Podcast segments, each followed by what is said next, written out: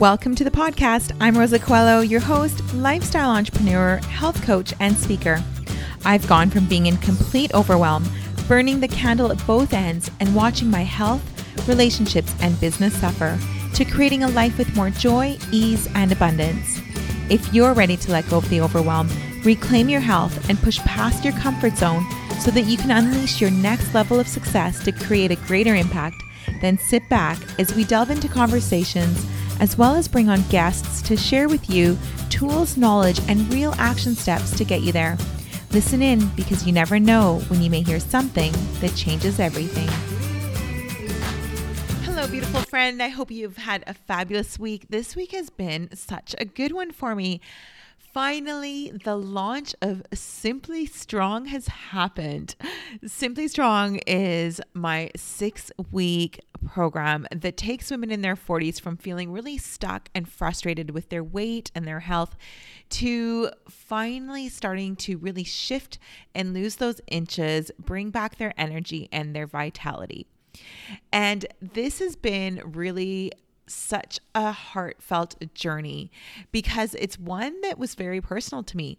I hit my mid 40s and things changed. And I was like, what is going on? I'm working out, I'm eating well. Why is nothing changing despite doing all the things I used to do? And so I went on the journey to figure it out and figure it out fast for this unique phase of life, I like to call it. and when I figured it out, I then decided that I was going to help other women do the same. But this took me on quite the journey because I decided in 2023 that I wanted to do this right. So, what I did is I ran three beta groups of women and they were small groups. They were between 10 and 14 women at a time three different periods of six weeks. And what I wanted to do is make sure one, that I could get them results, two, that I could deliver the material in a way that was accessible and simple and wasn't going to add more stress to their life. And what came about was just incredible. The women were amazing at giving feedback, and their results were incredible. They not only lost inches, but they felt incredible and they felt empowered to continue on the journey. Within this six week program, it's not just a program, it's also master classes. You learn why what you're doing works. And that is the key to long term. It's understanding how our bodies work and why we need to change certain things at this time in our lives. So, anyway, the program is now live for 2024. It is open.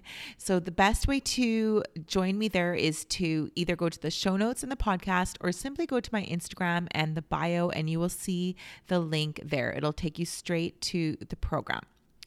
Okay, so into today's episode, I want to talk about three things that I refuse to do in my 40s to stay lean. And yes, I still want to stay lean. I want to feel my best. I want to feel incredible at every stage of life. And here's the thing there's women ahead of me within my family that have done it and that are doing it and even uh, women that uh, good friends and and trainers that are in the same phase of life and they are doing amazing. And so there really are no excuses. I know that things change, our hormones change, and there there are struggles that we won't be able to avoid, but we can definitely make this phase easier. So in order to stay lean, however, there are three things that I am no longer doing that, yes, I did in my 30s and they worked, but not anymore. The first thing is that I refuse to go low calorie. Like I see people, women eating as low as 11 and 1200 calories a day. If you're just having some chicken on some green leaves, it's not enough food. It actually shocks me how little I see women eat at times. And then they're stuck with their weight. And you would think that it's from overeating, but really it's not. It's from being in this crazy starvation cortisol uh, mode. It's incredibly taxing on your body. And it impacts us in many ways in terms of our mental health, our digestion, all of it. And so I refuse to go that low calorie anymore. Yes, it's true that if you have some excess body fat and you'd like to lose it, that you do need to be at a calorie deficit. But a slow a smaller and a smaller calorie deficit is better. I don't put my ladies on less than 10 to 15% less of their ideal calories.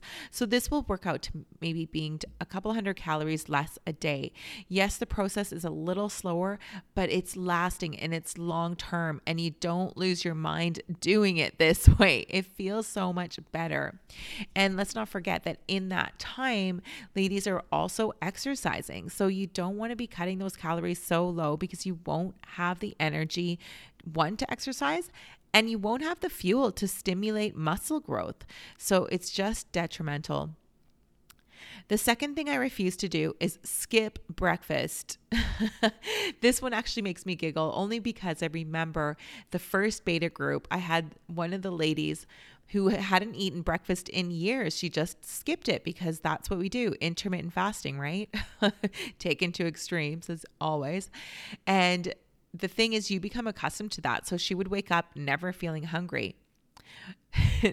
Part of the program is you need to eat your breakfast. So she woke up the day after she decided she was going to do it and she ate her breakfast and her post was hilarious. It was I ate breakfast and I didn't die. no, she didn't. In fact, she thrived.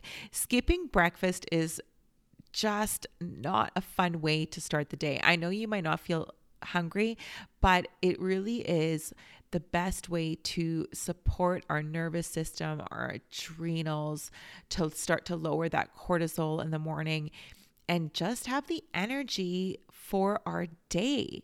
So, skipping breakfast is not optional for me. I if I need to grab a smoothie and go, a high protein one, of course, I will do that. And then if I have time, I'll sit down to a cooked breakfast. But breakfast does not get skipped any longer. Finally, the third thing that I refuse to do is long, intense cardio workouts. And this is coming from the cardio queen. I've run three marathons in my life, several halves, too many 10Ks to count. And, oh, you know, in my 30s, I have to say that those runs were at a fun time in my life.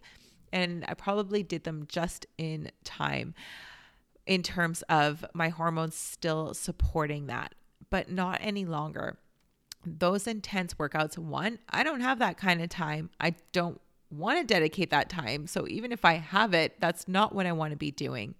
My workouts now are much simpler. I lift heavy weights, I have long rest periods between my sets, and they don't take me any longer than 45 minutes. Now, sometimes they take me a little long, longer because I work out with, with my friend Kathy. We like to chat, we like to walk, we like to do the thing, all the things. But the workouts themselves, if I'm focused, because I'm only doing about four or five exercises, especially when I'm in the really heavy lifting phase, um, they're just shorter. Now, when the ladies start with me in Simply Strong, they don't start off lifting as heavy. You've got to create the that base first, especially if you're new to resistance training. However, their workouts are still under the 45 minutes. In fact, they're probably a little closer to the 30 minutes. So, no more long cardio intense workouts. Now, do I do cardio? Yeah, I still do what's called sprint workouts, and I do that one to two times a week, and they take me 15 minutes. It's like my favorite workout. In and out of the gym and absolutely done. And you can do them outside as well. And from there, I just love my long walks and hiking and being out in nature and enjoying. So, those things I don't consider a workout. Yes, they're activity, and I do work them out into my exercise plan, but they really bring me a lot of joy and are so good for you. So, those are the three things I just refuse to do. And I hope you do too. So, no more cutting calories, no more l- crazy long cardio intense sessions, and no more skipping breakfast. All right, my friend, I hope that those tips have helped you in some way because I know making those changes really helped me a ton during once I've hit my mid 40s and beyond. Those were big changes. They sound small, but over time, they really have such a positive impact, not only on my physical health, but also just in my happiness and my joy. I'm a much happier person when I'm eating well and fueling my body. All right. Have a beautiful week. And if you've enjoyed this episode, remember to share it on social media and leave me a review on iTunes or on Spotify. It would mean the world to me. Bye. Thank you so much for listening in today. I know time is precious and I'm grateful you shared yours with me. It would mean the world to me if you felt an impact, a moment of inspiration, or learned something new. If you would share it with those you care about and leave me a review on iTunes.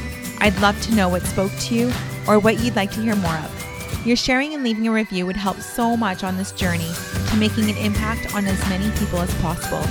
It's worth it. I know from experience, there are moments when something we hear has the possibility of changing everything.